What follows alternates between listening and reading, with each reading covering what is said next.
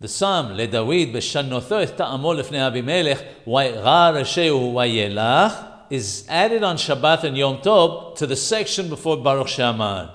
It's written in alphabetical order, but does not have a verse which begins with the letter Wow. It was written by David HaMelech Alav HaShalom, King David, when he ran away from Abimelech, who was Achish, the king of Gath, who wanted to kill him.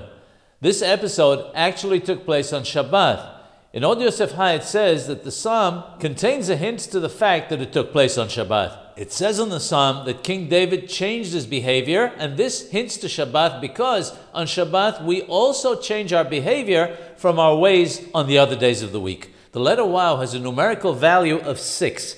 The reason why none of the Pesuchim start with it is to show us that this psalm refers specifically to Shabbat and not the other 6 days of the week.